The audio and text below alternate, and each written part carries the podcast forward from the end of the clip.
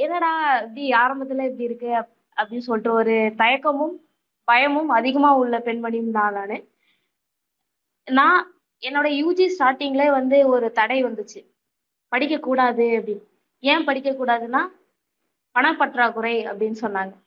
சரி அதையும் மீறி தோழர்கள் ஏதோ சப்போர்ட் பண்ணதுனால படித்தேன் மீண்டும் படிக்கணும்னு ஒரு ஆசை ஒரு ஆர்வமும் கூட. சரி பிஜி ஜாயின் பண்ணலாம் அப்படின்னு சொல்லிட்டு ஏதோ ஏதோ ஒரு நம்பிக்கையில போட்டேன். கிடைச்சிச்சு. கிடைச்சதுக்கு அப்புறமும் என்னடா பண்றது? பணம் கட்டணுமே அப்படின்னா ஒத்துழைப்பு இல்லை.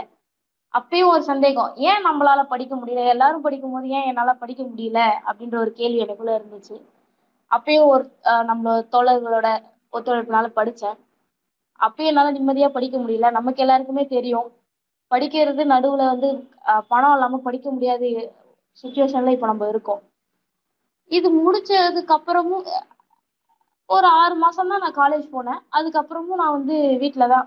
நம்மளுக்கு தான் கோவிட் சுச்சுவேஷனால வீட்டில் தான் ஸ்கூலு காலேஜ் எல்லாமேன்ற போது எனக்கு ரொம்ப நாளாக தோண்டிக்கிட்டே இருக்கிறது ஏன் நம்மளால படிக்க முடியல எதால செய்ய முடியல அப்படின்றது. இது எனக்கு மட்டும்தான் இருக்கா? இல்லை வெள்ளை வேற யாருக்காவது இருக்கா? அப்படின்ற கேள்வி நிறையா இருந்தது. அப்போதான் வந்து ஃபர்ஸ்ட் இது லாக்டவுன் முடிஞ்சு கொஞ்சம் கொஞ்சமாக மனிதர்கள் வெளில வர வர நானும் என்னோட சக தோழர்களோட மீட் பண்ணும்போது தான் எனக்கு ஒரு ஏதோ ஒரு டிஸ்கஷன்ல தான் ஒரு கேள்வி வந்துச்சு. ஏன் வந்து பணம் இல்லாதவங்களால படிக்க முடியல அப்படின்றது. அந்த டிஸ்கஷன்ல உருவானதுதான் கடன் ஒரு சொல். கடன் எல்லாருக்கிட்டையும் இருக்கா? எல்லா மனுஷங்க கிட்டயும் இருக்கா அப்படின்னு கேள்வி கேட்டோம்னா கடன் காத்தை விட அதிகமா இருக்குன்றதுதான் எங்க எங்களுக்கான பதில் கிடைச்சதே. ஏன் அது அப்படி இருக்கு? கடந்த பத்து வருஷத்துல பாத்தீங்கன்னா கடன் பல் பல்வேறு மடங்கு பெரிதாகி இருக்கு. அதனால யாரும் விருந்தவங்கன்று சொல்றதுக்கு யாருமே கிடையாது. ஏன் மனுஷங்களை அந்த அளவு போட்டு அடக்குது அப்படின்றதுதான் எங்களுக்கான கேள்வியே. இந்த ஸ்- இந்த ரிசர்ச் நாங்க ஸ்டார்ட் பண்ணும்போதும் ஒரு கேள்வியோட தான் ஆரம்பிச்சோம். எங்களுக்கு எந்த ஒரு இதுவும் இல்லை நாலேஜும் இல்லை. அப்படி ஒரு கேள்வியோட ஆரம்பிக்கும் போதுதான் நாங்க நிறைய விஷயம் தேட ஆரம்பிச்சோம். நம்மளுக்கு தான் இந்த ஒரு சாதா படிக்க தெரிஞ்சாலும் இப்போதான் இன்டர்நெட் இருக்கு கம்ப்யூட்டர் இருக்கு தேட ஆரம்பிச்சதுலதான் ஒரு சில தகவல்கள் கிடைச்சது. ஆஹ் என்னன்னா வந்து பெரு முன்காலத்துல வந்து கந்து வட்டி தண்டல் அந்த மாதிரி சொல்லிட்டு கடன் வாங்கிட்டு இருந்தாங்க. அதனால என்ன ஆச்சு அப்படின்னா நிறைய வன்முறைகளும் நிறைய அடக்குமுறைகளும் இருந்தது. அதுல ஜாதி வன்முறைகள் நிறைய இருந்துச்சு அப்படின்றது எங்களுக்கு தெரிய வந்துச்சு. சரி இப்போ ஏன் அது அதிகமா இல்லைன்னு பாத்தீங்கன்னா மைக்ரோ ஃபினான்ஸ் எம்எஃப்ஐ அப்படின்னு சொல்லிட்டு சொல்றாங்க. அது என்ன எம்எஃப்ஐ அப்படின்னு சொல்லிட்டு பார்த்தோம். அது என்னன்னு நாங்க தெரிஞ்சுக்கிறதுக்கு நெட்ல சர்ச் பண்ணோம்னா அது என்னன்னா மக்களுக்கு உதவி தண்டலும் வட்டில இருந்து வெளியில வர்றதுக்காக மைக்ரோ ஃபினான்ஸ் வந்துச்சு அப்படின்னு சொல்லிட்டு ஒரு பதில் வந்துச்சு. என்னடா இது இப்படி சொல்றாங்க? இப்ப தண்டல் வட்டி இதெல்லாம் குறைக்கிறதுக்கு தான் மைக்ரோ ஃபினான்ஸ் வந்துச்சுன்ட்டு நம்ம எல்லாரும் சொல்றோம். அது வந்ததுக்கு அப்புறம் தான் கடன் அதிகமா இருக்கு ஏன் குறையல? அப்ப மக்கள் தப்பா யூஸ் பண்றாங்களா? இல்ல இதுல என்னதான் நடக்குதுன்ற ஒரு கேள்வி. நாங்க எதில் எல்லாத்துலயுமே படிச்சு பார்த்ததுல வந்து கடன் இருக்கு இவ்வளோ இருக்கு. வெறும் நம்பரா இருந்ததே தவிர அதனோட வழியும் இது யார் அடக்குது? என்ன பண்ணுது? அப்படின்றது ஒரு ஒரு எப்படி சொல்றது? ஒண்ணுமே ஒரு ஏதோ ஒரு லைனை படிச்சுட்டு ஒரு எதுவும் விளக்கமும் புரியாம உட்கார்ந்து இருந்த மாதிரி தான் நாங்களும் உட்கார்ந்து இருந்தோம் அப்பதான் யோசிச்சோம் நம்ம ஏன் மக்கள் கிட்ட போய் பேசி இதை பத்தி தெரிஞ்சுக்க கூடாதுன்னும் போதுதான் நாங்க ஃபீல்டுக்கு போய் நிறைய இப்போ நாங்க வந்து பாண்டிச்சேரி மரக்காணம் பரங்கிப்பேட்டை அப்படின்னு சொல்ற மூணு மாவட்டத்திலயும் நாங்க போய் பார்த்தோம். பாண்டிச்சேரியில ஒரு முக்காவாசி இடங்களை நாங்க போய் பார்த்தோம். பார்த்ததுல எங்களுக்கு முதல் ஃபீல்டு ஒர்க்லயே தெரிய வந்தது என்னன்னா மைக்ரோ ஃபினான்ஸ் தான் வட்டி தண்டலோட உருமாற்றம். பேர் மாறி வந்திருக்கே தவிர அடக்குமுறைகளும் வன்முறைகளும் எல்லாம் அப்படியே தான் இருக்கு. பேர் தான் மாறி இருக்குன்றது எங்களுக்கு தெரிய வந்துச்சு. எங்களுக்கு என்னன்னா இந்தியா ஓரளவு டிஜிட்டலைஸ் ஆயிடுச்சு ஓரளவு வெ- வெளி வந்துருச்சு அப்படின்ற ஒரு மனதளவுல ஒரு தாட் தான் இருந்துச்சு எங்களுக்கும். என்னடா அப்படிலாம் அந்த அளவு ஒன்றும் இருக்காது. அந்த அளவு அப்ரஸ்டா பீப்புள் இப்ப இருக்க மாட்டாங்க. ஓரளவு தெளிவா எடுப்பாங்க அப்படின்ற ஒரு மனப்பான்மை தான் எங்க எல்லாருக்குமே இருந்துச்சு. ஆனா போனது அப்படியே எங்களை தலைகீழா புரட்டி போட்டுச்சு. இந்த இந்த காலத்துலயும் ரோடு இல்லாம நம்ம கிராமப்புறத்துல நிறைய பார்த்திருப்போம். சரி பாண்டி டவுன் உள்ள தானடா போறோம். இங்க என்ன அப்படி இருக்க போகுது அப்படின்ற ஒரு அது ஒரு தவறான மனப்பான்மை தான். பட் ஆனா எங்களுக்கு அது இருந்துச்சு. சரி என்னடா அப்படின்னு போய் பார்க்கும்போது தான் தெரிஞ்சது. அங்க வந்து ரோடு வசதி கிடையாது தண்ணி வசதி கிடையாது கரண்ட் வசதி கிடையாது. ஏன்? இந்த எந்த அடிப்படை வசதி ரேஷன் வசதி கூட இல்லாத ஒரு ஊர்ல கடன் மட்டும் எப்படி அங்க இருக்கு அப்படின்றத நாங்க பார்த்தோம். என்ன கடன் மட்டும் இருக்குது. ஆனா அந்த கடனை வச்சு என்ன எதுவும் பண்ண முடியல அப்படின்னு பார்த்தா ஏதோ ஒரு வகையான அரசியல் அரசியல்வாதிகளோ ஒரு அரசியல் ரீதியான பிரச்சனைகளோ அந்த மக்கள் சந்திச்சுட்டு வராங்க. எப்படின்னா அவங்களுக்கு அவங்க எல்லாமே ஒரு மைக்ரண்ட் பீப்புள்ஸ் வெளியில இருந்து வந்தவங்க. அவங்களுக்கு என்னன்னா த- தங்க இடம் இல்லை. ஏன்னா அவங்க வந்து இது ஜாதி பாகுபாடு இருக்கு. அந்த ஊர்ல வெளிப்படையா பார்த்தாலே ஜாதி பாகுபாடு இருக்கு. சரி என்ன இப்படி இருக்கு? எங்களுக்கு போனதும் தெரியல. ஒரு குண்டும் குழியுமா இருந்துச்சு. போய் பார்த்தோம். அப்பதான் எங்களுக்கு தெரிஞ்சது இந்த இடத்த அந்த இடமே அவங்களுக்கு சொந்தம் இல்ல அப்படின்ட்டு சொல்லி நிறைய பிரச்சனை வந்திருக்கு. அந்த பிரச்சனை இந்த மக்கள் எதிர்கொள்ள போனப்பையும் வீடை எரிக்கிறதோ இல்ல இவங்கள மிரட்டுறதோ ஏதோ ஒரு கொலை மிரட்டலோ வருது அப்படின்றது எங்களுக்கு முதல்ல வந்து ம- அதிகமா மன உளைச்சல் ஆனது இந்த முதல் ஃபீல்டு ஒர்க்ல தான் நாங்க. அடுத்தடுத்து போகக்குள்ளதான் தெரிஞ்சது. வட்டி தண்டல் பத்தி அ- அதிகமா எங்கேயும் வந்ததே இல்லை. ஆனா இந்த மைக்ரோ ஃபினான்ஸ் தான் மேஜரா காணப்படுது ஏன் இந்த மைக்ரோ ஃபினான்ஸ் மட்டும் ஏன் இவ்வளவு மேஜரா இருக்குது? அப்படின்ற ஒரு கேள்வி இருந்துச்சு. இதுல என்னென்ன வி- விதிமுறைகள்லாம் கடைபிடிக்கிறாங்க? என்னெல்லாம் பண்றாங்க? அப்படின்னு பார்க்கும்போது தான் மைக்ரோ ஃபினான்ஸ் யாரை நோக்கி பயணிக்குதுன்னா வெறும் பெண்கள் மட்டும்தான். இதுல அதிகமா நம்ம காமனா கடன் விஷயத்த பத்தி எடுத்து பார்த்தாலும் அதிகமா அப்ரஸ் ஆகுறது அடக்கு அட அடங்கி இருக்கிறது வந்து பெண்கள் தான். ஏன்னா ஒரு வீட்டுல பார்த்தோம்னா இவங்க வேலை வேலைக்கு போற பெண்களா இருந்தா வேலைக்கும் போகணும் வீட்டு வேலையும் பார்க்கணும் கடனையும் அடைக்கணும். ஒரு சில பெண்கள் சொல்லியிருக்காங்க என் வீட்டுக்காரர் கடனை வாங்கிட்டு வர சொல்லுவாரு. ஆனா கடன் அவர் கேட்டோம்னா அதெல்லாம் நீயே பாத்துக்கோ என்கிட்ட கேட்காத என் வேலை சம்பளம் வாங்கி கொடுக்கறதா இது ஒரு விதமான அடக்கு முறையா இருந்தாலும் சரி பசங்க வளர்றதுக்காக இவங்க கடன் வாங்கியிருப்பாங்க. அந்த கடனை கட்ட சொல்லி சரி பசங்க ஹெல்ப் பண்ணுங்க அப்படின்னு கேட்டாலும் அந்த பசங்களும் கைவிடுதலும் இந்த பெண்களுக்கு நிறைய நடந்திருக்கு. அவங்களுக்கு ந- மன உளைச்சல்கள் இருந்தாலும் வெளியே காட்டிக்கலாம யார்கிட்டயும் சொல்ல முடியாம இருந்தப்போ அவங்க சொன்னதுதான். இந்த மாதிரி நீங்க வந்தீங்கன்னா எங்க மன உளைச்சலும் ஓரளவு கம்மியா இருக்குது. இதெல்லாம் யார்கிட்ட சொல்றதுன்னு தெரியாம இருந்தோம். ஒன்றும் இல்லை. இப்போ நாங்க அந்த ஃபீல்ட் ஃபீல்டு ஒர்க் போறோம்னா எங்க கிட்ட சொல்றதுக்கே வந்து அவங்க யோசிக்கிறாங்க. இல்ல அவங்க எல்லாம் இப்ப நாங்க இங்க வரோம்னா இங்கேதான் காது வச்சுன்னு கேட்டிருப்பாங்க. நாங்களே காசு கொடுக்குறோம் காசு கொடுக்குறாங்கன்னு சொல்லிட்டு தான் வந்தோம். இப்ப அவங்க எதிர்பார்த்துட்டு இருப்பாங்க இந்த காசை வாங்கி செலவு பண்றதுக்கு அப்படின்னு சொல்லிட்டு சொல்றாங்க. அப்போ இவங்க சம்பாதிக்கிறாங்க கடனும் வாங்குறாங்க. இது எதுவுமே அவங்களுக்காக கிடையாது. ஆனா இந்த அடக்குமுறைகளுக்கு உள்படுறாங்க. இவங்க தான் வந்து அப்ரஸ்ட் ஆகுறாங்க. சரி அப்படின்ற பட்சத்துல நாங்க எல்லா ஃபீல்டு ஒர்க்குமே பெண்களை நோக்கி தான் நிறைய இன்ஃபர்மேஷன் கலெக்ட் பண்ணோம். நிறைய தெரிஞ்சுக்கிட்டோம் ப- புரிஞ்சுக்கிட்டோம் அவங்க கிட்ட இருந்து. இதுல நிறைய வழிகள் வேதனைகள் இருந்தது. சரி சரி எம்எஃப்ஐ எம்எஃப்ஐனா என்ன அப்படின்னா அவங்களுக்கு வந்து அந்த கம்பெனி பேரும் கூட தெரியல எங்க இருக்குன்னு தெரியல எந்த இடம் தெரியல ஆனா கடன் மட்டும் வாங்கிடுறாங்க. மக்கள் ஏன்னா அடிப்படை தேவைகளுக்கும் வாழ்வாதாரத்துக்கும் இப்ப கடன் தேவைப்படுது அப்படின்ற பட்சத்துல நாங்க போய் கேட்போம் கடன் எதுக்காக வாங்குறீங்க? அப்படின்னு கேட்டா இப்போ வாழறதுக்கே அதுதான். ஏன் வந்து வேலைக்கு போலையா? அப்படி கேட்டதுக்கு சரியான வருமானம் கிடையாதனால நாங்க கடன் வாங்குறோம். அதனால வந்து நாங்க என்ன பண்றது? வாழறதுக்கே இப்ப கடன் தான் தேவைப்படுது. ஒரு காலத்துல ஏதோ ஒரு அத்தியாவசிய தேவைக்கு தான் வந்து கடனை வாங்கிட்டு இருந்தோம். ஏதோ ஃபங்க்ஷனோ இல்ல வேற ஏதோ விஷயத்துக்கு தான் கடன் வாங்கிட்டு இருந்தோம். இப்போ எங்க வீட்டுக்கு ஒரு நாள் சாப்பாடு சாப்பிடணும்னாலே கடன் தான் வாங்கணும் அப்படின்ற ஒரு நிலைமை வந்துட்டு இருக்கு.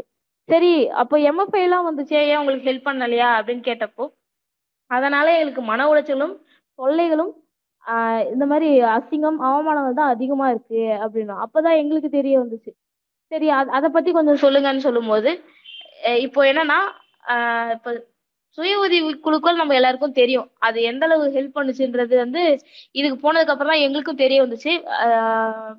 எப்படின்னா வந்து சுய உதவி குழுக்கள் குறைந்த பணம் ஆனா குறைந்த வட்டி தருவாங்க. இப்போ அவங்க வந்து பேங்க்ல எப்பவுமே ஒரு ஒன்னே கால் பைசா வட்டி தான் தருவாங்க. கால் ஆனா இங்க பெண்கள் கொடுப்பது வந்து ரெண்டு பைசா. அந்த கால் பைசா வட்டி வந்து இவங்களுக்கு சேவிங்ஸ் ஆனா எம்எஃப்ஐ அப்படி கிடையாது. பேர் செல்ஃப் ஹெல்ப் குரூப் மாதிரி தான் ஒர்க் பண்றோம் அப்படின்ட்டு இங்க சொல்லுவாங்க. ஆனா அது இப்படி கிடையாது. ஒண்ணும் இல்ல. இப்போ நான் வந்து செல்ஃப் ஹெல்ப் குரூப்ல வந்து ஒரு முப்பதாயிரம் ரூபாய் பணம் வாங்குறேன்னா இதே எம்எஃப்ஐல என்னால ஒரு லட்சம் வரைக்கும் கடன் வாங்க முடியும். ஆனா நான் அதிக அவமானங்களும் அதிக என்னோட உழைப்பும் நான் அதுல போட்டே ஆகணும். இப்போ ஒரு மாசத்துல ஒரு நாளும் இப்பெல்லாம் வார வாரம் வர வராங்களாம் மாசம் மாசம் ஏதோ ஒரு நல்லா வராங்க அப்படின்னு சொல்றாங்க. அந்த மாசம் ஒரு நாள் வரக்குள்ள அன்னைக்கு ஒரு நாள் கட் ஃபுல் அப்போ அவங்க சொல்றப்பே வச்சிடணும் நம்ம காசு. இல்லையா? அவங்க அவங்க கேக்குறதுக்கு நம்ம வந்து பதில் சொல்லியே ஆகணும் அப்படின்ட்டு அந்த பெண்கள் சொல்றாங்க. ஏன் இதை உங்கள்கிட்ட வந்து முன்னாடியே சொன்னது இல்லையா இப்போ எம்எஃப்ஐ ஒரு கம்பெனி அவன் நிறைய கையெழுத்து வாங்குறான் சொல்றீங்க. இவ்வளவு கையெழுத்து வாங்கி ஏன் இந்த விஷயம்லாம் உங்களுக்கு முன்னாடியே சொல் சொல்லலையா கேட்டப்போ? இல்ல. எங்க கிட்ட ஆதாரங்கள்லாம் வாங்கிட்டு எங்களுக்கெல்லாம் ஓகேவா சொல்லிட்டு பணம் கையில கொடுத்துட்டு அப்போ ஒரு மீட்டிங் போட்டுட்டு தான் என்கிட்ட சொல்லுவாங்க இவ்வளவு வட்டி இத்தனை மாசம் கட்டணும் இவ்வளவு தரம் பண்ணணும் அப்படின்றப்போ. ஆஹ் அப்போ நாங்க கேட்டோம் நீங்க காசு கொடுக்கறதுக்கு முன்னாடியும் காசு கொடுத்ததுக்கு அப்புறம் பேசுறதுல ஏதாவது டிஃபரன்ஸ் இருக்கான்னு கேட்டா இருக்குதான் சொல்றாங்க. ஏன்னா பேசுற கடன் கொடுக்கற முன்னாடி வரைக்கும் தானா வழிஞ்சு வந்து வாங்கிக்கோங்க வாங்கிக்கோங்க வாங்கிக்கோங்க. எப்படி காய்கறி நம்ம தெருவுல விற்க ஆரம்பிச்சாங்களோ அந்த மாதிரி தான் இப்போ வந்து பணத்தை வீட்டு தேடி வந்து கொடுக்க ஆரம்பிச்சிட்டாங்க. நம்ம ஸ்விக்கி சொமோட்டோ மாதிரி. நீ வந்து எனக்கு அப்ளை பண்ணா பணம் நான் வீடு தேடி வந்து தரேன். நீ வந்து பேங்க்குக்கு வர வேணாம் வேற எங்கேயும் வர வேணான்ற முறைகள் தான் அவங்க பயன்படுத்துறாங்க. அதே மாதிரி தான் நான் காசு நீ வந்து க- கட்ட வேணாம். நான் வந்து கட் வா- வந்து உன்கிட்ட வாங்கிக்கிறேன். நானே வந்து வாங்கிக்கிறேன் அப்படின்ற ஒரு முறையை தான் அவங்க பயன்படுத்துறாங்க. அப்படி இருந்தோன்னா கா இப்ப கா காலையில அவங்க வந்து ஆறு மணிக்கு வந்து உட்காந்துருவாங்க உட்கார்ந்த உடனே காசு மட்டும் ஒதுக்க கூடாது காசு வாங்கின பெண்கள் எல்லாருமே வந்து அங்க உட்காரணும். அவர் வந்தாருன்னா அங்க உட்காரணும். அதுல ஒருத்தவங்க கொடுக்காட்டாலும் எல்லாரும் அவங்க கொடுக்குற வரைக்கும் அங்கேயே தான் உட்காந்துட்டு இருக்கணும். அவங்க ஒருத்தவங்களால கொடுக்க முடியலன்னா மீதி எல்லாரும் காசு போட்டு கட்டணும் அப்படின்ட்டு ஒரு இது சொல்றாங்க. அது எப்படின்ட்டு எனக்கு புரியல. காசு கொடுக்கும்போது எல்லாரையும் பார்த்துட்டு தான் கொடுக்குறாரு. தலைவர்னு ஏதோ ஒரு கட்டுப்பாடு இவர் ஏதோ சொல்றதுக்கு தான் வந்து தலைவர்னு போடுறாங்க. ஆனா தலைவர் எல்லாத்துக்கும் பொறுப்பேற்றுக்குவாங்களா அப்படின்னு அப்படின்னு பார்த்தா பொறுப்பு ஏத்துக்கணும் அப்படின்னு சொல்லிட்டு அந்த எம்எஃப்ஐ ஏஜென்ட்ஸ் எல்லாம் சொல்றாங்க. அதுல ஒர்க் பண்றவங்க எல்லாம் சொல்றாங்க. இல்ல அவங்க எம்எஃப்ஐ ஏஜென்ட்ஸ் என்ன சொல்றாங்கன்னா தலைவர் தான் மட்டும் பொறுப்பு ஏத்துக்கணுமே தவிர நாங்க வே வேற பெண்களை கேட்க மாட்டோம் அப்படின்ட்டு அப்படி சொல்றாங்க. ஆனா இந்த காசு வாங்குற டைம்ல இந்த காசு கொடுக்காத டைம்ல என்னென்ன கேள்வி வேணா இவங்க கேட்கலாமான்னு பார்த்தா அப்படி கேட்க கூடாதுன்னு இருக்கு. ஆனா இவங்க வந்து கேட்டிருக்காங்க. ஆனா அந்த கேட்டு நிறைய பேர் இறந்துருக்காங்க. அந்த விஷயமும் வெளியில வரல. ஒன்றும் இல்லை. இங்கே பாண்டிச்சேரியில் அரியாங்குப்பம்ன்ற ஒரு ஊரில் ஒரு பெண்மணி இறந்துருக்காங்க. தீக்குளிச்சு இறந்துருக்காங்க. இந்த எம்எஃப்ஏல காசு கட்ட முடியலன்னு. இன்னொன்னு பரங்கிப்பேட்டையில வந்து காசு கட்ட முடி அவர் அவர் வந்து உட்காந்துருக்காரு இதே மாதிரி இவங்க வந்து கேட்டிருக்காங்க ஐயா என்னால் இன்னைக்கு கட்ட முடியல. நான் நாளைக்கு கட்டிடுறேன். எப்படியாவது அப்படின்னு கேட்டிருக்காங்க. ஆனால் வந்து இவர் ஒத்துக்கலை. ஒத்துக்கலன்ன உடனே இவங்க எவ்வளவோ கேட்டு பார்த்துருக்காங்க. ஒத்துக்கலை. இதோ வரேன்னு சொல்லிட்டு வீட்டுக்கு போனவங்க வரவே இல்லை. ஒரு கிட்டத்தட்ட ஒரு மதியானம் வரைக்கும் வரவே இல்லை இவர் காலைல வந்து உட்காந்தாரு மதியானம் வரைக்கும் வரவே இல்லை இவங்க எல்லாருக்கும் சந்தேகம் வந்து அவங்க வீட்டுல போய் பார்த்தபோது தான் தெரிஞ்சு அந்த பெண்மணி வந்து தூக்கிட்டு தற்கொலை. ஆனா இந்த செய்திகளோ இந்த மாதிரி விஷயங்களோ எதுலயுமே போடல எங்கேயுமே வரல. ஏன் கடனால இறந்தவங்களே வந்து செய்தியில போடல? ஏன் வரலன்ற கேள்விகளும் இன்னும் எங்களுக்கு இருக்கு. இ- இதுவும் ஒரு பிரச்சனை தான். நாட்டுல இருக்கிற பெரிய பிரச்சனை இதுவும் இந்த கடன் பிரச்சனை தான். ஏன் கடனால இறந்தவங்களை பத்தி போட மாட்டாங்க கடன் கடனால இறந்துட்டான்றது அந்த இறந்த மதி மனிதன் மேலதான் குற்றம் சாட்டுறாங்களே தவிர இதனாலதான் இறந்தாங்க. இந்த கடன் தொல்லையால தான் இருந்தாங்க இந்த நிறுவனத்தாலதான் இறந்தாங்கன்னு சொல்லிட்டு ஏன் சொல்றது இல்ல அப்படின்றது வந்து ஒரு பெரிய கேள்வியா இருக்கு. இன்னும் எத்தனை பேர் இறந்துருக்காங்கன்னு சொல்ல முடியல. இன்னும் மத்த மத்த மாநிலத்துக்கு போனாதான் இன்னும் நிறைய நமக்கு தெரிய வரும். ஒரு ஒரு விவசாயிகள் இறக்குறதும் காரணம் இதுதான். கடன் தொல்லை தான் அப்போ இதுவும் கடனாலதான். விவசாயிகள் தற்கொலையும் கடனாலதான் வருதே தவிர அது அது வந்து தனிப்பட்ட முறையில கடன் எங்கேயும் செ- அது ஒரு இப்போ இப்போ இருக்கிற நாட்டுல வந்து பெரிய கார்பரேட்டா இருக்குது கடனை. அது எப்படி அழி அடிச்சு முடியும் அப்படின்னு ஒரு நம்பிக்கை இருக்கு. அதுக்கான துவக்கம் தான் இந்த ரிசர்ச்சும் ஆனா முடிய முடியுமான்றது வந்து மக்கள் கையிலயும் தான் இருக்கு. நம்ம ஈஸியா சொல்லிட்டு வந்துட்டோம். கடன் வாங்க முடியா வாங்க வேண்டாம் அப்படின்ட்டு. ஆனா நம்ம வந்து சொல்லணும். என்னன்னா வந்து நம்ம மாற்று வழி ஏற்பாடு பண்ணிதான் ஆகும் ஏன்னா இப்ப மெடிக்கல் செலவோ வேற ஏதோ ஒரு செலவோ பாத்தீங்கன்னா கண்டிப்பா நம்ம சொல்ல முடியாது. அந்த டைம்ல வந்து அவங்களுக்கு பெருசா ஏதாவது இது பண்ணணும்னா கண்டிப்பா அவங்க வந்து ஏதாவது ஒரு மாற்று வழி ஏற்படுத்தி தரணும். அதுக்கான வழியை நம்ம பார்க்கணும். சரி இந்த எம்எஃப்ஐ என்னென்னலாம் கடை கடைபிடிக்க கூடாது? இந்த இவ்வளோ இவ்வளவு ஒரு நாங்கள் கிட்டத்தட்ட ஒரு இருபத்தி மூணு ஃபீல்டு ஒர்க் போயிட்டு வந்துட்டோம். இந்த இருபத்தி மூணு ஃபீல்டு ஒர்க் அப்புறம் எங்களுக்கு என்ன தோணுச்சுன்னா நம்ம ஏன் இன்னும் நிறைய படிச்சு வந்து இந்த மக்கள் கிட்ட சொல்லக்கூடாது அப்படின்னு தோணுச்சு. இந்த அளவு அவங்க அப்ரஸ் ஆயிட்டிருக்காங்க அவங்க அப்ரஸ் ஆயிருக்காங்கன்ட்டு தெரிஞ்சும் அவங்களால ஒத்துக்க முடியல. இல்ல இது ஏன் தப்பு தான்? கடன் நான் தான் கொடுக்கல அப்படின்னு சொல்லிட்டு சொல்றாங்க. இன்னும் அவங்க நிறைய பேர் ஹராஸ் பண்ணாலும் அதை வெளியே சொல்றதுக்கு விரும்பல. நீ ஒரு நாள் காசு எனக்கு கொடுக்க தேவையில்ல. என் கூட ஒரு நாள் இருந்துடு ஒரு நாள் படுத்துட்டு உன்னை நான் காசே கேட்க மாட்டேன் இப்படி எல்லாம் சொல்லியிருக்காங்க ஆனா இதெல்லாம் வெளியில வர மாட்டேங்குது. அந்த அளவு மக்கள் வந்து மன உளைச்சல இருக்காங்க. வெளியில சொன்னா அசிங்கம். வெளியில சொல்ல முடியாது. இவன் யாராவது சொல்லிடுவாங்க பா நம்ம இப்போ இருக்க நாட்டிலேயே அப்படிதானே. ஒரு ஒருத்தவங்க ம ஒரு மனுஷன் ஏதாவது வெளில சொல்ல வரனா நாலு பேர் ஏதாவது சொல்லிடுவாங்களோன்ற பயத்திலே அவன் மன உளைச்சல்ல இருக்கிறான். அந்த மாதிரி ஒரு நிலைமையில நம்ம இருக்கும்போது பெண்கள் எப்படி வெளில வருவாங்கன்றதுதான் இப்போ ரொம்ப பெரிய கேள்வியா இருந்துச்சு. சரி இந்த இருபத்தி மூணுக்கு அப்புறம் நம்ம படிக்கலாம் அப்படின்னு பார்த்தா நாங்க வந்து எம்எஃப்ஐக்கு எங்க இருந்து கடன் வருது அப்படின்னு பார்த்தோம்னா ஆர்பிஐ ஆர்பி ஆர்பிஐ தான் எம்எஃப்ஐக்கு கடன் தருது. எம்எஃப் அது எப்படின்னா மக்களுக்கும் ஆர்பிஐக்கும் ஒரு மீடியேட்டரா ஒர்க் பண்றவங்க தான் எம்எஃப்ஐ ஆனா ஆர்பிஐ வந்து ஒரு பத்து பர்சன்டேஜ் எம்எஃப்ஐ தந்தானா அதுல ஒரு பர்சன்டேஜ் தான் நம்மளுக்கு பணம் தரான். அவன் அதுலயே லாபம் சம்பாரிச்சுட்டான். அந்த ஒன்பது பர்சன்டேஜ் லாபம் சம்பாரிச்சிட்டான். ஆனா அந்த ஒரு பர்சன்டே நமக்கு வந்து எத்தனை பர்சன்ட் நமக்கு பத்து பர்சன்டேஜ் வட்டியில கொடுக்குறான். அவன் int- இது மொத்தமா அசலா தரல. பத்து பர்சன்டேஜ் இன்ட்ரெஸ்டா தரான் அதுல இருந்து அப்போ நம்ம வழியிலயும் அவன் சம்பாதிக்கிறான் அங்கேயும் அவன் சம்பாதிக்கிற முறையில தான் அவன் இன்னும் பெரிதளவுல பெரிதாகி பெரிய பெரிய நிறுவனங்களுக்கே கடன் கொடுக்குற அளவு வளர்ந்து இருக்கான். இப்போ நம்ம வந்து ஒரு எம்எஃப்ஐ ஒரு நிறுவனம் இது ஒண்ணு மட்டும் தான் அப்படி பண்ணுதா அப்படின்னு பார்க்க முடியாது. அது ஒரு காடு ஒரு காடு மாரி வளர்ந்துருக்கா அந்த அளவு வளர்ந்துருக்கா எம்எஃப்ஐ சொல்ல முடியாது ஒரு குறிப்பிட்ட ஏரியாவுக்கு நாங்க போனோம்னா அங்க ஒரு கிட்டத்தட்ட ஒரு இருபது இருபத்தஞ்சு எம்எஃப்ஐ பேர் அது நாங்க இது பண்ணிருப்போம். ஆனா அது மேஜரா நாங்க கேட்டது வந்து ஜனலட்சுமி எக்குப்டாஸ் அந்த மாதிரி சொல்லிட்டு ஒரு சில ஆஹ் நுண்ணிறுவன கம்பெனிகள் தான் நாங்க வந்து பார்த்தோம். ஆனா அது அது இந்த அளவு பெருசா இருக்கிறது பார்த்தா ஏன் ஆர்பிஐ கேள்வி கேட்காதா அப்படின்ற இதுல பார்த்தோம்னா ஆர்பிஐ சொல்றது என்னன்னா நீ என்ன வேணா ஆர்பிஐ வந்து எம்எஃப்ஐ சொல்றது. என் ரூல்ஸ் நான் பக்கம் பக்கமா கொடுத்துட்டேன். நீ இதை ஃபாலோ பண்ணணும். அதுக்கு நான் ஒரு ஆள் போட சொல்லிட்டேன். நீ போட்டிருப்ப. அது எதுவுமே என் காதுக்கு வராம பாத்துக்கணும். என் காதுக்கு வந்துச்சுன்னா நான் உன்னை காலி பண்ணிடுவேன் அப்படின்ற ஒரு வழிமுறையை தான் ஆர்பிஐ கடைபிடிக்குது சரி அப்படி என்னென்ன ரூல்ஸ் தான் இருக்கு அப்படின்னு பார்த்தோம்னா நாங்க இந்த இருபத்தி மூணு ஃபீல்டு ஒர்க்ல போய் கத்துக்கிட்ட அவங்க மக்கள் சொன்ன எல்லாத்துக்குமே ஒரு ஆப்போசிட்டா தான் இருக்குது.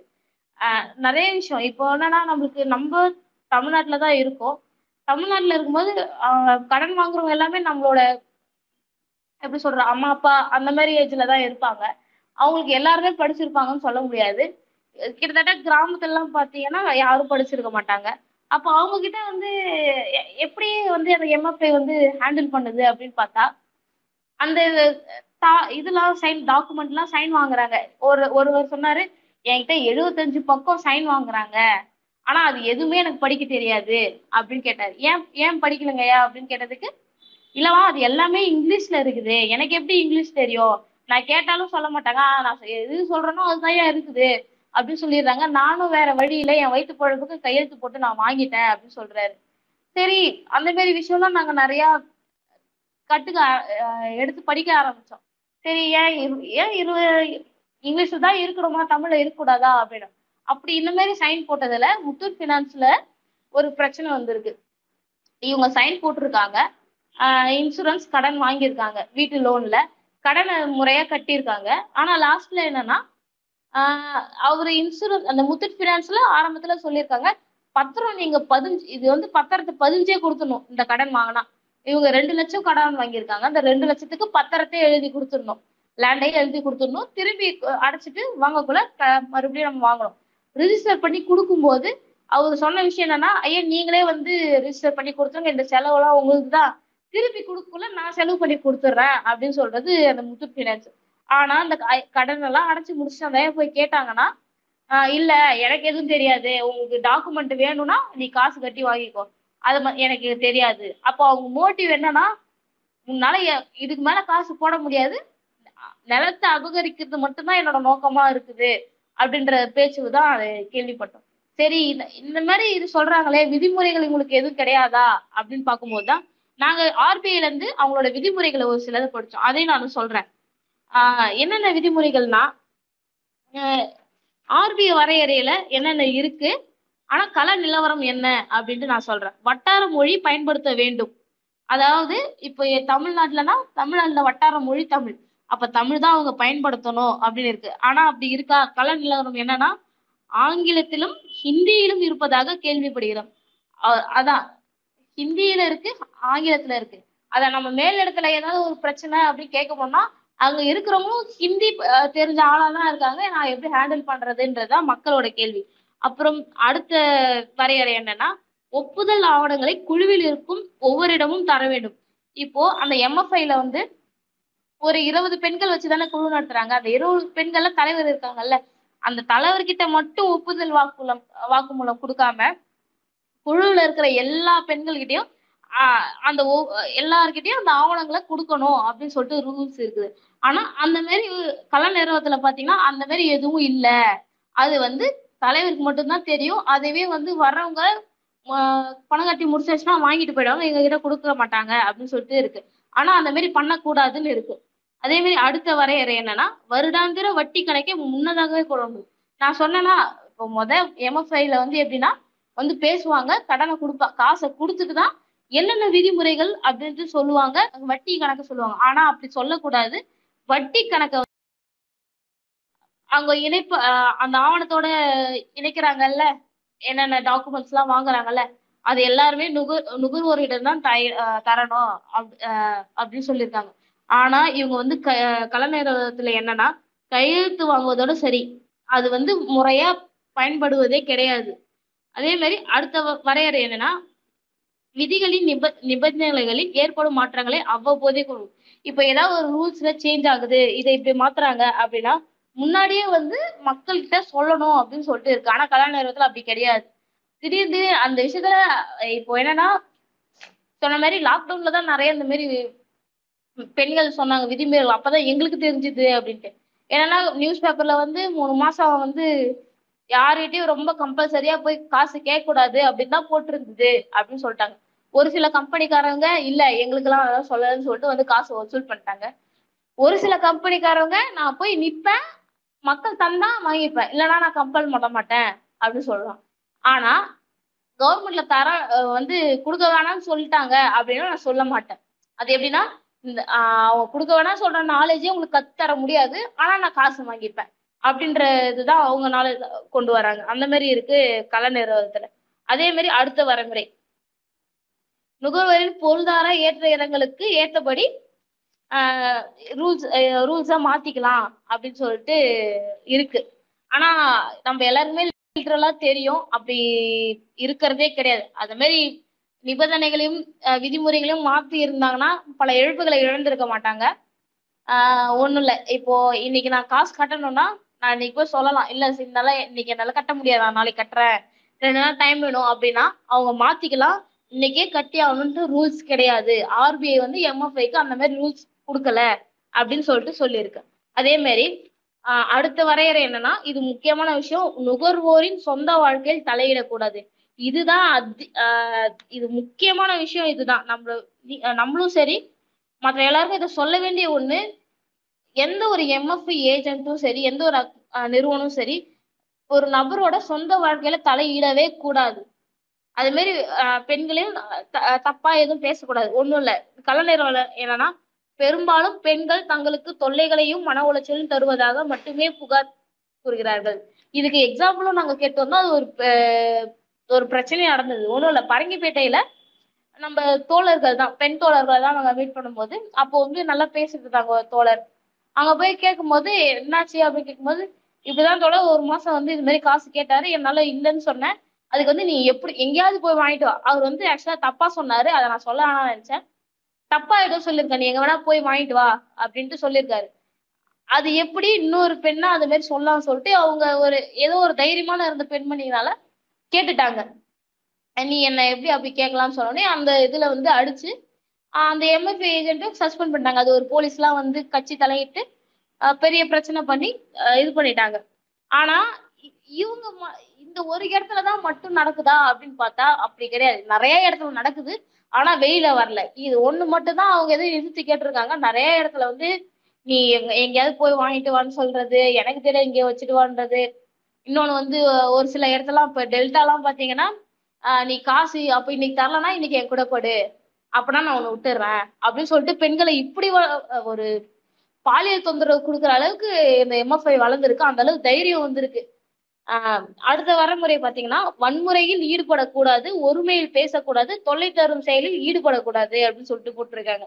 ஆனா இது எதுவுமே கடைபிடிக்கலன்றது எனக்கே தெரியும். ஏன்னா எங்க வீட்லயும் வந்து எம்எஃப்ஐல கடன் வாங்கியிருக்காங்க. நானும் பார்த்துருக்கேன் ஒரு சில நேரத்துல. ஆனா இது வந்து அவங்கள கம்பெனி பைலாவிலயும் இருக்கு ஆர்பிஐ ரூல்ஸ்லயும் இருக்கு. ஆனா இது ஃபாலோ பண்றதே கிடையாது. ஆனா நாங்க ஒரு சில எம்எஃப்ஐ ஏஜென்ட் கிட்ட பேசும்போது என்ன சொன்னாங்கன்னா இந்த மாதிரி ரூல்ஸ் எல்லாம் இவங்க ஃபாலோ பண்றாங்களான்றதுக்கே ஒரு ஏஜென்ட்டை வச்சு நாங்க வந்து கவனிச்சுட்டு இருக்கோம் அப்படின்னு சொல்லிட்டு சொல்றாங்க. ஆனா அந்த ஏஜென்ட் செயல்படுறாரான்றது ஒரு கேள்விக்குறிதான். அப்படி ஒரு ஆள் இருக்கிறாங்கன்றதே யாருக்கும் தெரியல. ஒன்றும் இல்லை. இப்போ நம்ம வீட்டுக்கிட்ட யாராவது வந்து விசாரிக்கிறோம்னா யாரோ ஒருத்தவங்க சொல்லிடுவாங்க இல்லப்பா இந்த மாதிரி நம்ம ஊர்ல ஒருத்தவங்க புதுசா வந்தாங்க இந்த மாதிரி விசாரிச்சாங்கன்னு சொல்லுவாங்க. ஆனா அந்த மாதிரி ஒரு ஆள் இருக்கிறாங்கன்றதே வந்து ஒரு ஒரு மர்மமாவே இருக்கு. அப்படி அப்படிதான் எங்க சொல்ற சொல்லணும். ஏன்னா இவங்க ரூல்ஸ் ஃபாலோ பண்றாங்க. இவங்க கரெக்டா இருக்கிறாங்கன்னு சொல் அப்படின்னு பாக்குறதுக்கு ஒரு ஆள் இருந்தாங்கன்னா அவங்க கரெக்டா செயல்பட்டாங்கன்னா கண்டிப்பா நிறைய இடத்துல வன்முறைகளும் தவறா பேசுறதும் எதுவுமே இருந்திருக்காதே. அது அது இவங்க செயல்படலன்றதுதான் நல்லா தெரியுது. அது கணக்கு. ஆனா இப்போ அந்த முன்னாடி சொன்ன மாதிரி அந்த பெண்ணை நம்ம தோழர் ஒருத்தவங்களை போய் எங்கேயா போய் வாங்கிட்டு வந்து சொன்னப்போ பிரச்சனை நடந்தப்போ ஒண்ணும் அந்த ஏஜென்ட் மட்டும்தான் சஸ்பெண்ட் ஆனாரு. வேற ஏஜென்ட் போட்டு அந்த கம்பெனி அங்க நடந்துட்டு தான் இருக்கு. கம்பெனிக்கு எந்த பாதிப்பும் இல்ல. அந்த ஏஜென்ட் தான் பாதிப்பு. அந்த ஏஜென்ட் யாருன்னு பார்த்தா நம்மள மாரி ஒரு ஆள் தான். யாரு வேற வாழ வழி இல்லாம க- படிச்சதுக்கு சரியான வேலை கிடைக்காம சுத்தின்னு இருக்க ஒரு ஆள் தான் அவரு. ஏதோ ஒரு தான் வீட்டை நினைச்சு கஷ் கஷ்டம் தெரியும். இந்த தொழில் தப்புன்னு தெரிஞ்சும் பண்றாங்க. அவங்க நம்மள மாரி ஒரு ஆள் தான் வந்து பாதிக்கப்படுறாங்க தவிர அந்த கம்பெனி பாதிக்கப்படல கேட்டா இந்த ஒரு விஷயம் தான். நாங்க ஆள் வச்சிருக்கோம் கரெக்டா ஃபாலோ பண்றோம். இந்த ஒருத்தர் தான் தப்பு அதனால இவரை மட்டும் சப்ஸ்கிரைப் பண்ணிட்டோம் அப்படின்னு சொல்லிட்டு அந்த கம்பெனி பதில் சொல்லுது. ஆஹ் அதுல எனக்கு வந்து பெருசா ஈடுபாடு இல்லையே ஆஹ் அதுதான். இப்போ நம்ம அந்த தோழரை வன்முறை தவறா பேசுறப்பையும் அந்த கம்பெனி வந்து இல்ல அந்த ஏஜென்ட் மட்டும் தான் இந்த மாதிரி பண்ணாரு.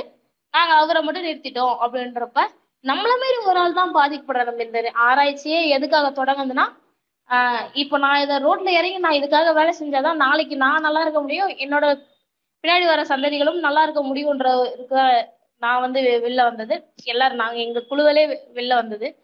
ஆனா ஏன் இப்போ வந்து என்ன மாரி ஆளுக்கு ஒருத்தவங்க பாதிக்கப்படுறாங்கன்னா நான் ஏன் அந்த எம்எஃப்ஐ ஏஜென்ட்டை வந்து இது பண்ணணும் அப்படின்றப்ப நாங்க ஒரு யோசனை சொன்னோம். ஏன் இந்த எம்எஃப்ஐ ஏஜென்ட்லாம் ஒரு யூனியன் ஆரம்பிக்கும் கூடாது அப்படின்னு சொல்றப்போ அப்பதான் ஒரு இன்னொரு விஷயம் தெரிய வந்தது என்னன்னா மக்களுக்காக ஒரு சில ரூல்ஸ் இருக்கு. ஆனா எம்எஃப்ஐ அந்த ஏஜென்ட் வேலை செய்யற அந்த ஆட்களுக்கு காசு வசூல் பண்றாங்க இல்லையா? அவங்களுக்குலாம் ரூல்ஸ் கிடையாது. கண்ணா பின்னான்னு பேசியிருப்பாங்க கம்பெனி நிறுவனத்தை ஒரு மேனேஜரோ அது உயர் அதிகாரிகளோ கண்ணா பின்னான்னு பேசுவாங்க. அந்த டிப்ரெஷன்ல வந்து தான் வந்து அந்த டிப்ரெஷன்ல தான் வந்து இவங்க வந்து இந்த மாதிரி மக்கள் கிட்ட பேசுறாங்களே தவிர இவங்க வேணும்ட்டே பேசலன்றது எங்களுக்கு நல்லா தெரிய வந்துச்சு. இரு அவங்க அவங்கள்ட்ட கேட்டப்ப எங்களுக்கு தப்புன்னு தான் தெரியுது. வேற வழி இல்ல. எனக்கும் குடும்பம் இருக்குது. நானும் எனக்கும் ஒரு பசங்க இருக்காங்க. என் குடும்பம் இருக்கு. நான் என்ன பண்ற முடியும் அப்படின்ற கேள்வியில நாங்க ஒரு நி- என்ன பதில் சொல்றது அப்படின்றது தெரியாம ஒரு நிலையில தான் நின்று இருக்கோம் ஆஹ் அப்படிதான் வந்து எங்களுக்கு ரொம்ப இதா இருந்துச்சு. அவங்கள கேட்கும் போதுதான் இவ்வளோ இவ்வளோ நாள் நம்ம நினைச்சது தப்பா போச்சு. இவங்க காசு வர வாங்க வந்தாங்க. இவங்க மேலதான் இப்படி பேசுறாங்க. இவங்க மேல தப்பு மக்களும் கோபம். என்னன்னா கம்பெனி மேல இல்ல. வேற யாருமே இல்லை. அந்த ஏஜென்ட் மேலதான் அவ்வளவு கோவப்படுறாங்களே இப்ப நாங்க போய் ஒரு சில புரிதல் சொன்னதுக்கு அப்புறம் தான் ஆமா வந்து கலெக்ட் பண்றதும் நம்மள மாரி ஒரு தான். நம்மளால ஏதோ ஒரு நேரத்துல சாப்பிடுறோம். இவங்க சாப்பிட உட்காந்தாலும் ஃபோன் பண்ணிட்டு இல்ல வேலையை முடிச்சுட்டு தான் சாப்பிடணும் அப்படின்ட்டு சொல்றாங்க.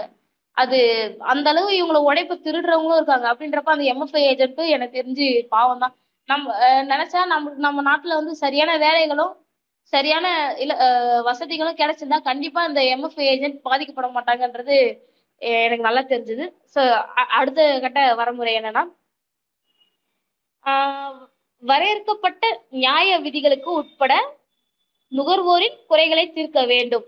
அதாவது ஆஹ், இப்போ என்னன்னா எனக்கு என்ன தேவையோ நிதி இப்போ நிதி எனக்கு என்ன தேவையோ அதை தான் வந்து சரி செய்ய வேணும். எனக்கு அது அதுக்கு தான் ஹெல்ப் பண்ணணும் அப்படின்னு சொல்லிட்டு ஆர்பிஐ சொல்லியிருக்கு ஏன்னா வந்து எப்படின்னா எம்எஃப்ஐ வந்து ஒரு பயிலா எழுதி எப்படி அப்ரூவல் வாங்குறாங்கன்னா நான் வந்து மக்களுக்கு எந்த விதத்துலயும் துன்புறுதல் தரமாட்டேன்.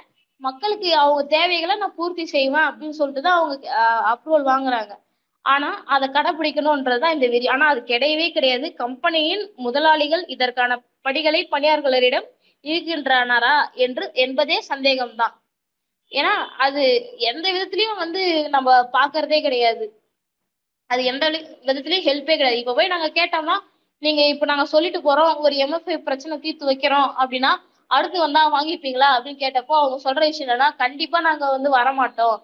எங்களுக்கு தேவையானதோ எங்களுக்குள்ளேயே ஒரு சுய உதவிக்குழுவோ ஏதோ ஒன்று வச்சு கொடுத்தாங்கன்னா நாங்கள் வாங்க மாட்டோம். அதுக்கு பதிலாக நாங்கள் வந்து எம்எஃப்ஐ பக்கம் போக மாட்டோம். நாங்கள் அனுபவிச்சது போதும் தான் தவிர எம்எஃப்ஐ பக்கம் போக மாட்டோம் அப்படின்ட்டு சொல்கிறாங்க அதுக்கு அடுத்த வரைமுறை என்னன்னா அவ்வாறான விதிகளுக்கு இந்த வரையறைகளை விரிவாக்கம் செய்யும் முறையிலேயே தான் அமைய வேண்டும். அதாவது இந்த மாதிரி விதிகளை தான் வந்து இந்த வரையறை விரிவாக்கம் செய்யணும் அப்படின்னு சொல்லிட்டு முன்னாடியே இது பண்ணிடணும். ஆனா வந்து கம்பெனியின் ஆவணங்களை இது குறிப்பிடுவதாக எவரும் கூறவில்லை. இந்த விஷயம்லாம் வந்து அந்த ஆவணங்கள்ல வந்து எதுவும் இல்லை அப்படின்னு சொல்லிட்டு தான் இருக்கு. எப்படின்னா ஒரு படிக்காதவங்க கிட்ட நான் போய் நீ இந்த வேலை செய்யி அப்படின்னு மட்டும்தான் சொல் சொல்லணும். சொல்றேன் நான் தவிர ஐ மீன் அந்த எம்எஃப்ஐ வந்து இந்த வேலை மட்டும்தான் செய்யி அப்படின்னு சொல்றாங்களே தவிர நீ இதுக்குதான் இதை செய்யணும். இப்படிதான் செய்யணும். இப்படி இல்லைன்னா நீ இந்த கேள்வி கேட்கணும் அப்படின்ட்டு எந்த கேள்வி கேள்வி கேட்கிற தன்மையே இருக்கக்கூடாது. அந்த அந்த நாலேஜே இருக்கக்கூடாதுன்றதுதான் அவங்க முக்கிய இதுவே. ஏன்னா நம்ம நாட்டுல இருக்கிறது அதுதான். படிச்சுட்டா எங்க அறிவு வளர்ந்துருமோ கேள்வி அதிகமா கேட்டுருவோமேன்றதுக்காகவே நம்மள நிறைய விஷயம் படிக்க விடாம ஆக்குது. ஆனா அது முக்கியமான விஷயம் இதுதான். நம்ம நம்மளுக்கு அந்த நாலேஜே கத்து கொடுக்காம அவங்கள அதே மாதிரி அடிமட்டத்துல வச்சிருக்கிறதா இதனோட குறிக்கோளா இருக்கு. அதே மாதிரி வட்டி வட்டி விகிதத்தை அதனை முடிவு செய்யும் முறையில் வெளிப்படையாக தன்மையோடு இருத்தல் வேண்டும். வட்டி விகிதம் வந்து வெளிப்படையாகவும் ஒரு வெளிப்படையான தன்மையோட தான் இருக்கணும் அப்படின்னு சொல்லிட்டு இருக்கு ஆனா அப்படி கே அப்படி எதுவும் இல்லை. அது மாதிரி இருக்கிறதா எதுவும் தெரியல. அவங்கவுங்க எம்எஃப்ஐல அவங்கவுங்க இஷ்டத்துக்கு தான் வந்து வட்டி எல்லாம் இருக்கே தவிர யாரும் இந்த மாதிரி இது பண்றது கிடையாது. அதுக்கு அது அதுக்கு அடுத்தது என்னன்னா வட்டி விகிதத்தில் மாற்றம் இருப்பின் அதனை அனைவரும் அறியுமாறு செய்தித்தாளில் தாங்கள் வலைதளத்தில் வெளியிட வேண்டும். ஆஹ் அது எனக்கு தெரியல இது வரைக்கும் இதை பத்தின நியூஸ் வந்திருக்கான்றது வந்து நானும் தேடி பார்த்துருக்கேன். அதுல எதுவும் தெரியல. எந்த ஒரு எம்எஃப்ஐயும் நாங்க வட்டி ஏத்திருக்கோம் இந்த அளவு வட்டி தரோம் அப்படின்னு சொல்லிட்டு யாரும் இது செய்தித்தாள்ல வந்ததா இது வரைக்கும் சரித்திரமே இல்லை. எனக்கு தெரிஞ்சு இல்ல. மேபி யாரா பாத்துக்கோங்க தெரியல. நாங்களும் ஓரளவு எல்லாரும் தேடி பார்த்தோம் நாங்க தேடுற அளவுக்கு அது கிடைக்கல. சொல்ல முடியாது. ஏன்னா வந்து வட்டி வட்டி அவன் வெளியில சொன்னாங்கன்னா இது வந்து எம்எஃப்ஐ வந்து ஹெல்ப்ஃபுல்லா இருக்காதுன்றது கொஞ்சம் எல்லாருக்கும் தெரிஞ்சிருவோன்ற இதுல அவன் கண்டிப்பா வெளியில சொல்ல மாட்டான். அதுக்கப்புறம் என்னன்னா மீட்டெடுப்பு முறைகளை தெளிவான முறையில் நிபந்தனைகள் விதிகள் அடங்கிய ஒப்பந்த கோப்புகளில் கூற வேண்டும். அதாவது என்னன்னா இப்ப நான் சொன்ன மாதிரி இந்த பத்திரம் வைக்கிறதோ நகை வைக்கிறதோ ஏதோ ஒரு அடகு வைக்கிறோம்னா அதை நான் அதுக்குடையான நிபந்தனைகளும் விதிமுறைகளும் அதுல ஒப்பு கோப்பு இருக்குங்களா அந்த சைன் போடுறாங்கல்ல அதுல முன்னாடியே வந்து குறிப்பிடணும் அப்படின்னு சொல்லிட்டு போடுங்க ஆனா அப்படி கிடையவே கிடையாது. நான் சொன்ன மாதிரி அந்த பத்திரம் வச்சதுல முன்னாடி ஒரு விஷயம் சொன்னாரு. அது வாய் வழியா சொன்னாரு. ஆனா லாஸ்ட்ல அவர் மாத்தி சொல்லிட்டாரு. இப்போ இவங்க நம்ம பத்திரம் வேணுன்றவங்க வேற வழியே இல்லைன்னு பத்திரம் வாங்க தான் செய்வாங்களே தவிர இல்ல நீ முன்னாடியே எப்படி சொன்னா அதெல்லாம் செய்ய முடியாது. நீதான் பண்ணணும் அப்படின்னு சொல்லிட்டு யாரும் முரண்ல போய் நிக்க முடியாது. அந்த மாதிரி ஒரு சுச்சுவேஷன்ல தான் இருக்காங்க. அப்புறம் என்னன்னா ஃபேர் பிராக்டிஸ் கோட் அலுவலகத்தில் அச்சிட்டு ஒட்டி இருக்க வேண்டும். எனக்கு எனக்கு நான் தெரிஞ்ச வரைக்கும் பெண்கள் யாருமே போய் அவ்வளவா ஆபீஸ்ல போய் யாரும் காசு வாங்குறது இல்ல. அந்த அளவு யாரையும் மீட் பண்றது இல்ல. காசு வாங்கினா வீடே தேடி வராங்கன்ற போது இவங்க போறதே இல்ல. அப்படியே ஒரு சில பேர் போயிருந்தாலும் அப்படி எந்த ஒரு ஃபேர் ப்ராக்டிஸ் கோடும் அங்க ஒட்டி இல்ல அப்படின்னு சொல்றதுதான் சொ- சொல்லியிருக்காங்க. அதே மாதிரி களப்பணியாளர்களுக்கு தேவையான அளவு முறையான பயிற்சியை உறுதி செய்ய வேண்டும் நான் முன்னாடியே சொன்ன மாதிரி தான் ஆர்பிஐ என்ன சொல்லுச்சுன்னா யார் யாரெல்லாம் கலெக்ஷன் ஏஜென்ட்டோ அவங்களுக்கு சரியான வழியில வந்து பயிற்சி கொடுக்கணும் அப்படின்னு சொல்லிட்டு சொல்றாங்க. ஆனா நாங்க கேட்டப்போ என்ன சொன்னாங்கன்னா ஒரு சில பணியாளர்கள் வந்து நான் அது நாங்க சந்திச்ச ஒரு சில பணியாளர்கள் சொன்னது என்னன்னா அந்த மாதிரி வந்து பயிற்சி இருக்குது அப்படின்னு சொல்லிட்டு இருக்காங்க. நாங்க ச- பார்த்தது ஒரு சில கம்பெனில தான். ஆனா மத்த கம்பெனில அப்படி இருக்குதா அப்படின்றதே எங்களுக்கு தெரியல. அதே மாதிரி களப்பணியாளர் அனைவரும் நுகர்வோருக்கு பயிற்சி தர வேண்டும் அப்படின்னு சொல்லிட்டு போட்டிருக்கு. ஆஹ் ஆனா இது இருக்கு அப்படின்னு சொன்னாங்க. எப்படின்னா காசு கொடுத்துட்டு நான் சொன்னல அடுத்து வெட்டி எவ்வளவு தரணும் என்ன தரணும் அப்படின்னு சொல்லிட்டு போட்டிருக்காங்கல்ல. இதெல்லாம் வந்து அப்போ வந்து இதை சொல்லிடுவாங்க. அவ்வாறான கூட்டங்களில் பங்கெடுத்து பெண்கள் அனைவரும் இதுக்கு ஏற்கனவே சொல்லிடுறாங்க அப்படின்னு சொல்லிட்டு சொல்லிடுறாங்க. ஆனா ஒரு சில ஒரு சில இடத்துல தான் இதெல்லாம் சொல்லிடுறாங்க. மற்ற இதெல்லாம் வந்து சொல்லலை. அப்படின்னு சொல்லிட்டு தான் களப்படியில இதுதான் தெரிய வந்துச்சு. அதே மாதிரி கூட்டம் அனைவருக்கும் ஒப்புக்கொள்ளும் பொதுவான இடத்தில் தான் நிகழ வேண்டும் அப்படின்னு சொல்லிட்டு சொல்றாங்க. அதாவது யாராவது வீட்லயோ இல்ல அலுவலகத்துல தான் கூட்டம் நடத்தணும் அப்படின்னு சொல்லிட்டு யாரும் எதுவும் சொல்லல. நுகர்வோருக்கும் சரி பணம் கொடுக்குவோர் கொடுக்கவும் சரி அவங்களுக்கு எந்த இடத்துல கன்வீனியன்ட்டா இருக்கோ அங்கதான் வந்து கூட்டம் நடத்தி பணம் கொடுக்குமே தவிர இங்கதான் வரணும். அந்த எம்எஸ்ஐ ஏஜென்ட் சொல்ற இடத்துக்கு தான் வரணும். அந்த மேஜர் ஏஜென்ட் சொன்ன இடத்துக்கு தான் வரணும் அப்படின்னு எதுவும் கிடையாது.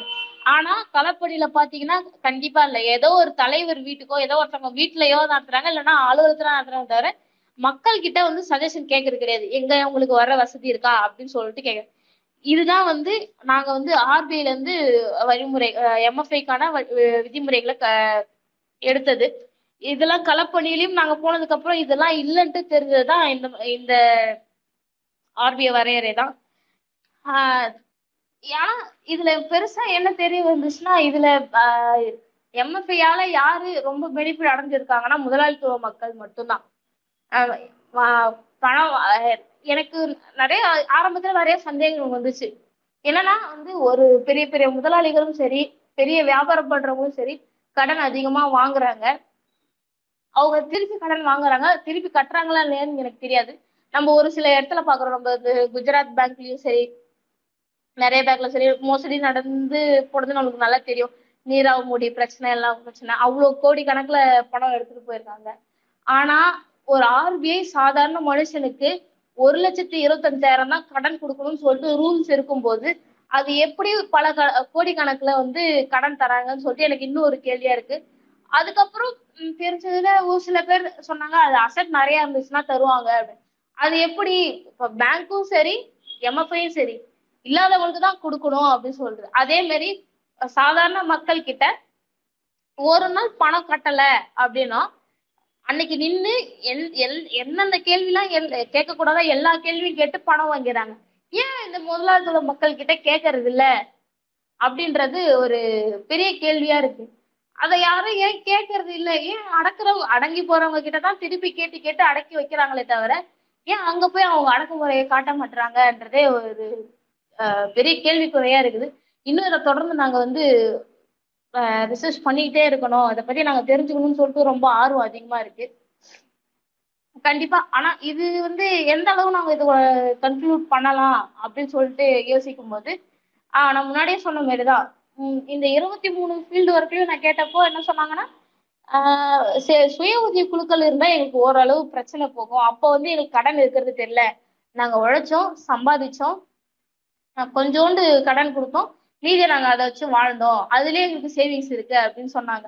சரி அப்ப யோசிச்சோம். அப்ப மக்களுக்கு என்னென்ன தேவைகள் இருந்துச்சுன்னா கடன் வாங்க மாட்டாங்க. அது எம்எஃப்ஐ தேடி போக மாட்டாங்க. எப்படி நம்ம அது அடியோட அந்த எம்எஃப்ஐ எல்லாம் அறுத்து எறியலாம் அப்படின்னு சொல்லிட்டு யோசிக்கும் போது சரியா? வீட்டு வீட்டுல இருக்கவங்க படிச்சவங்களுக்கு சரியான வேலை வேலையும் வீட்டுக்கு தேவையான அத்தியாவசிய தேவைகளும் மருத்துவ செலவுக்கான மருத்துவ செ காப்பீடு திட்டங்கள் அது மாதிரி ஏதாவது. அப்படி அதுவும் இல்லாம வேற ஏதாவது பெரிய செலவுகள் வந்துச்சுன்னா செல்ஃப் ஹெல்ப் குரூப் அது மாதிரி அப்புறம் கல்வி இலவச கல்வி. இது அஞ்சும் கிடைச்சிச்சுன்னா கண்டிப்பா வந்து மக்களால எம்எஃப்ஐயோ வேற ஏதோ நுண்ணிறுவனங்களோ தேடி போக மாட்டாங்க அப்படின்னு சொல்லிட்டு எங்களுக்கு தெரிஞ்சுச்சு. சரி இப்ப ஓ- எல்லாருக்கும் கேள்வி வந்திருக்கலாம். ஏன் வந்து எம்எஃப்ஐ தேடி போறாங்க மக்கள்? ஏன் நேஷனலைஸ் பேங்க் கிட்ட போக மாட்டாங்க ஏன் கோஆபரேட்டிவ் பேங்க் கிட்ட போக மாட்டாங்க அப்படின்னு சொல்லிட்டு இருக்கு. அது என்னன்னா நேஷனலைஸ் பேங்க்கோ கோஆபரேட்டிவ் பேங்க்கோ யாரும் வீடு தேடி பணம் கொடுக்கறது கிடையாது. ஆஹ் நம்ம யாரும் பா பாத்துக்கணும்னா நம்ம போய் தான் வாங்குவோம். எம்எஃப்ஐ அதுவா சலுகை தரேன் அப்படின்னு சொல்லிட்டு வந்துச்சு. அதுவா மக்களை கடனாலே ஆக்குச்சு. நம்ம கடனாலே ஆகுறது கிடையாது. அது நம்மள கடனாலே ஆக்குறதுக்கானே உருவாக்கப்பட்டது தான் எம்எஃப்ஐ சரி நேஷனல்ஸ் பேங்க் போய் அதையும் மீறி ஒரு சில பேர் போய் கேட்டாங்க இல்ல எம்எஃப்ஐல வந்து தாக்கு பிடிக்க முடியல அப்படின்னு சொல்லிட்டு எம்எஃப்ஐல போய் கே கேட்டாங்கன்னா போய் கேட்டப்போ என்ன சொல்றாங்க கவர்மெண்ட் அத்தாச்சி சைன் யாராவது போடுவாங்களா? கவர்மெண்ட் அது மாதிரி யாராவது சப்போர்ட் பண்ணுவாங்களா? அப்படின்னு சொல்லிட்டு ஒரு கேள்வி வருது. இது நம்மளுக்கு நல்லாவே தெரியும். இந்த காலத்துல மனுஷங்க எல்லாரும் சரியா தான் இருக்காங்க. இல்லைன்னு சொல்ல முடியாது. ஏதோ ஒரு கேள்வி இவங்களே சரின்னு சொல்லிட்டு நான் கையெழுத்து போடுறேன்னு வந்தாலும் அங்க மேனேஜர் கேட்கிற கேள்வியிலே இல்ல இவங்க சரியா கட்டுவாங்களான்ற சந்தேகத்திலே சைன் போட மாட்டாங்க. ஏன்னா நம்பிக்கை அந்த இடத்துல குறையுது. கடன்காரனா கடன்காரனாக ஒருத்தவங்க இருக்கிறாங்கன்னா அவங்க மேல முதல்ல இதாகிறது வந்து நம்பிக்கை தான். நம்பிக்கை இல்லாம தான் வந்து கடனை கொடுக்குறாங்க. இதுதான் ஃபர்ஸ்ட் சரி அப்பயும் அங்க கடன் வாங்க முடியல அப்படின்னு பார்த்தோம்னா வேற வழி இல்லை. எம்எஃப்ஐ தான் வந்தாகணும் இதுதான் பேங்க்ஸ்ல தான் நிறைய நடக்குது. இப்போ எஜுகேஷன் லோன் எஜுகேஷன் லோன் நம்ம ஓரளவுக்கு படிச்சு நம்ம மக்களுக்கு தெரியும்.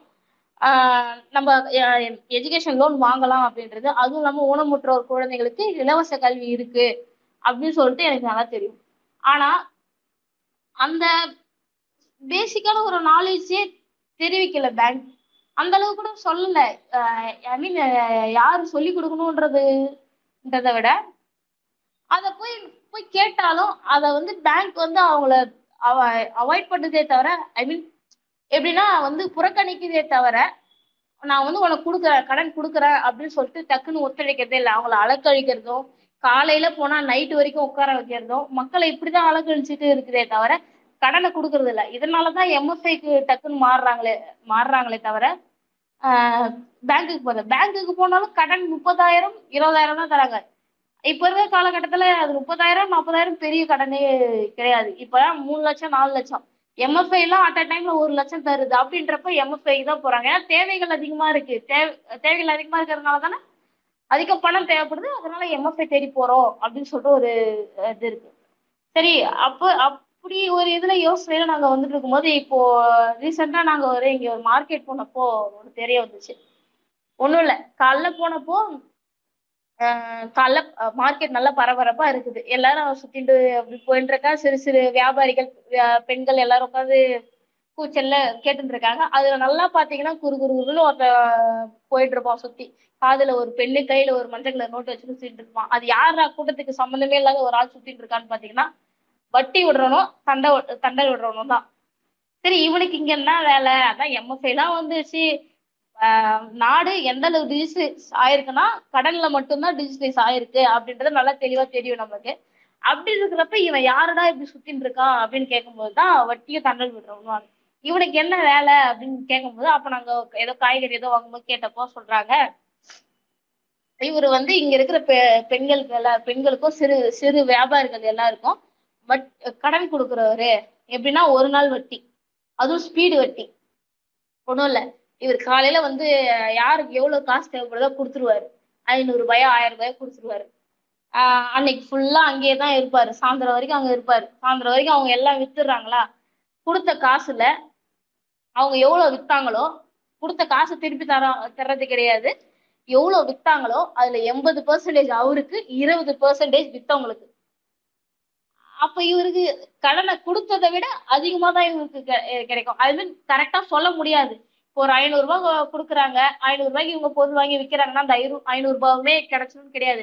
நிறைய மீன் விற்கிறவங்களும் சரி காய்கறி விற்கிறவங்களும் சரி இந்த சிறு தொழில் வியாபாரம் செய்யறவங்க எல்லாரும் சரி. சொல்றது என்னன்னா ஒரு நாளைக்கு நூறு ரூபாய் இரநூறு வரும். அதுவும் சொல்ல முடியாது. சில நாள் நாங்க சும்மா தான் வந்திருக்கோம் அப்படின்னு சொல்றாங்க. அப்படின்ற பட்சத்துல இது ஒரு விதமான சுரண்டலா தான் இருந்துச்சு. இந்த வட்டியும் தண்டலும் இருக்கலாம். அப்போ நாங்க என்ன சொன்னோம் ஏன் நீங்க பேங்க்ல போக கூடாது அப்படின்னு நாங்க பேங்க்ல விசாரிக்கும் போது தான் தெரிஞ்சது பேங்க்லயும் மைக்ரோ ஃபினான்ஸ் இருக்கு நேஷனலைஸ் பேங்க்லயும் சரி கோஆபரேட்டிவ் பேங்க்லயும் சரி மைக்ரோ ஃபினான்ஸ் இருக்கு. அது ஏன் அவ்வளோ செயல்படல? அப்படின்னு கேட்கும்போது பேங்க் ஈஸியா சொல்லிடுறான். கால் மேல கால் போடுது என்னை தேடி யாரும் வரல அதனால நானும் கொடுக்கல. ஒன்றும் இல்லை. நேஷனலைஸ் பேங்க்கோ கோஆபரேட்டிவ் பேங்க்கோ செய்ய வேண்டிய வேலையை இந்த மைக்ரோ ஃபினான்ஸ் செய்யறான். அதனால இவன் லாபம் பார்க்கறான். நேஷனல் பேங்க் அப்படியே அமைதியாக உட்காந்துருக்கு இருக்கிற நேஷனல் பேங்க்கையும் கோஆபரேட்டிவ் பேங்க்கு பிரைவேட் கார்பரேட்டுக்கோ பிரைவேட்கோ வித்து கொடுத்துட்டு சும்மா இருக்கலாம் அப்படின்னு சொல்லிட்டு பார்க்குற வேலை தான் அது. நான் ஈஸியாக சொல்லிட்டாரு. என்னை தேடி யாரும் வரல கொடுக்கல. சரி இது மக்கள்கிட்ட யாருக்காவது தெரியுமான்னு பார்த்தா எனக்கே அப்பதான் புதுசா தெரியும். ஓரளவு இப்ப இந்த ரிசர்ச்ல பாதி படிச்ச எனக்கே அப்பதான் தெரியுதுன்றப்போ இது கண்டிப்பா மக்களுக்கு தெரிஞ்சிருக்காது. சரி அப்போதான் என்ன பண்ணும்? அப்போ நீங்க கடன் கொடுப்பீங்களான்னும் போது அங்க மேனேஜரை கூப்பிட்டு வந்தோம். சரி நீங்க மக்கள் யாராவது பார்த்து பேசுங்க அப்படின்போ உடனே இந்த தண்டல் வட்டிக்காரன் வந்து பிரச்சனை பண்ணான். சரி என்ன இவன் பிரச்சனை பண்றான் அப்படின்னு பார்த்தா மேனேஜரை மிரட்டி அப்படி பண்ணதுக்கு இல்ல நான் வருவேன் தான் அப்படின்னு சொன்னதுக்கு ஏதோ ஒரு அப்புறம் பார்த்தா இந்த வட்டி தண்டல் விடுறவன் ஏதோ ஒரு பொலிட்டிக்கல் பேக்ரவுண்ட் வச்சுட்டு இவனை மிரட்டுறான். அடுத்த நாள் அந்த மேனேஜர் அந்த ஊருக்கே வரமாட்டேன்னு சொல்றாரு. கேட்டா என்ன சொல்றது? இந்த மாதிரி பிரச்சனை வரும்ன்றதால தான் நாங்க ஃபீல்ட்ல இறங்கி வேலை செய்யற செய்யறது கிடையாது. மைக்ரோ ஃபினான்ஸ் வராங்கன்னா அவங்க ஏதோ ஒரு இது பேக்ரவுண்டு பொலிட்டிக்கல் பேக்ரவுண்ட் இருக்கிறதுனால தான் அவங்க இங்க வராங்க. எங்களை மாதிரி அப்படி இருக்க முடியாதுல்ல? அப்படின்னு சொல்லிட்டு அவங்க சொல்றது. அவங்க கேட்கறது நியாயமா தான் இருக்கு. இந்த மாதிரி ஒரு ஏதோ ஒரு அவங்களுக்கு தொந்தரவு கொடுக்கறதுனால தானே அவங்க வரமாட்டாங்க அப்படின்னு சொல்லிட்டு இருக்கு. ஆனா அவங்க பண்றது கர சரி நான் சொல்ல மாட்டேன். அவங்க இறங்கி வேலை செஞ்சா நிறைய பேர் நல்லா இருப்பாங்கன்னு தோணுச்சு. ஆனா அவங்க இதுக்கப்புறம் இந்த மைக்ரோ ஃபினான்ஸ் முற்றிலும் முழிச்சாதான் இந்த மாதிரி விஷயம்லாம் நடக்குது நடக்கும்.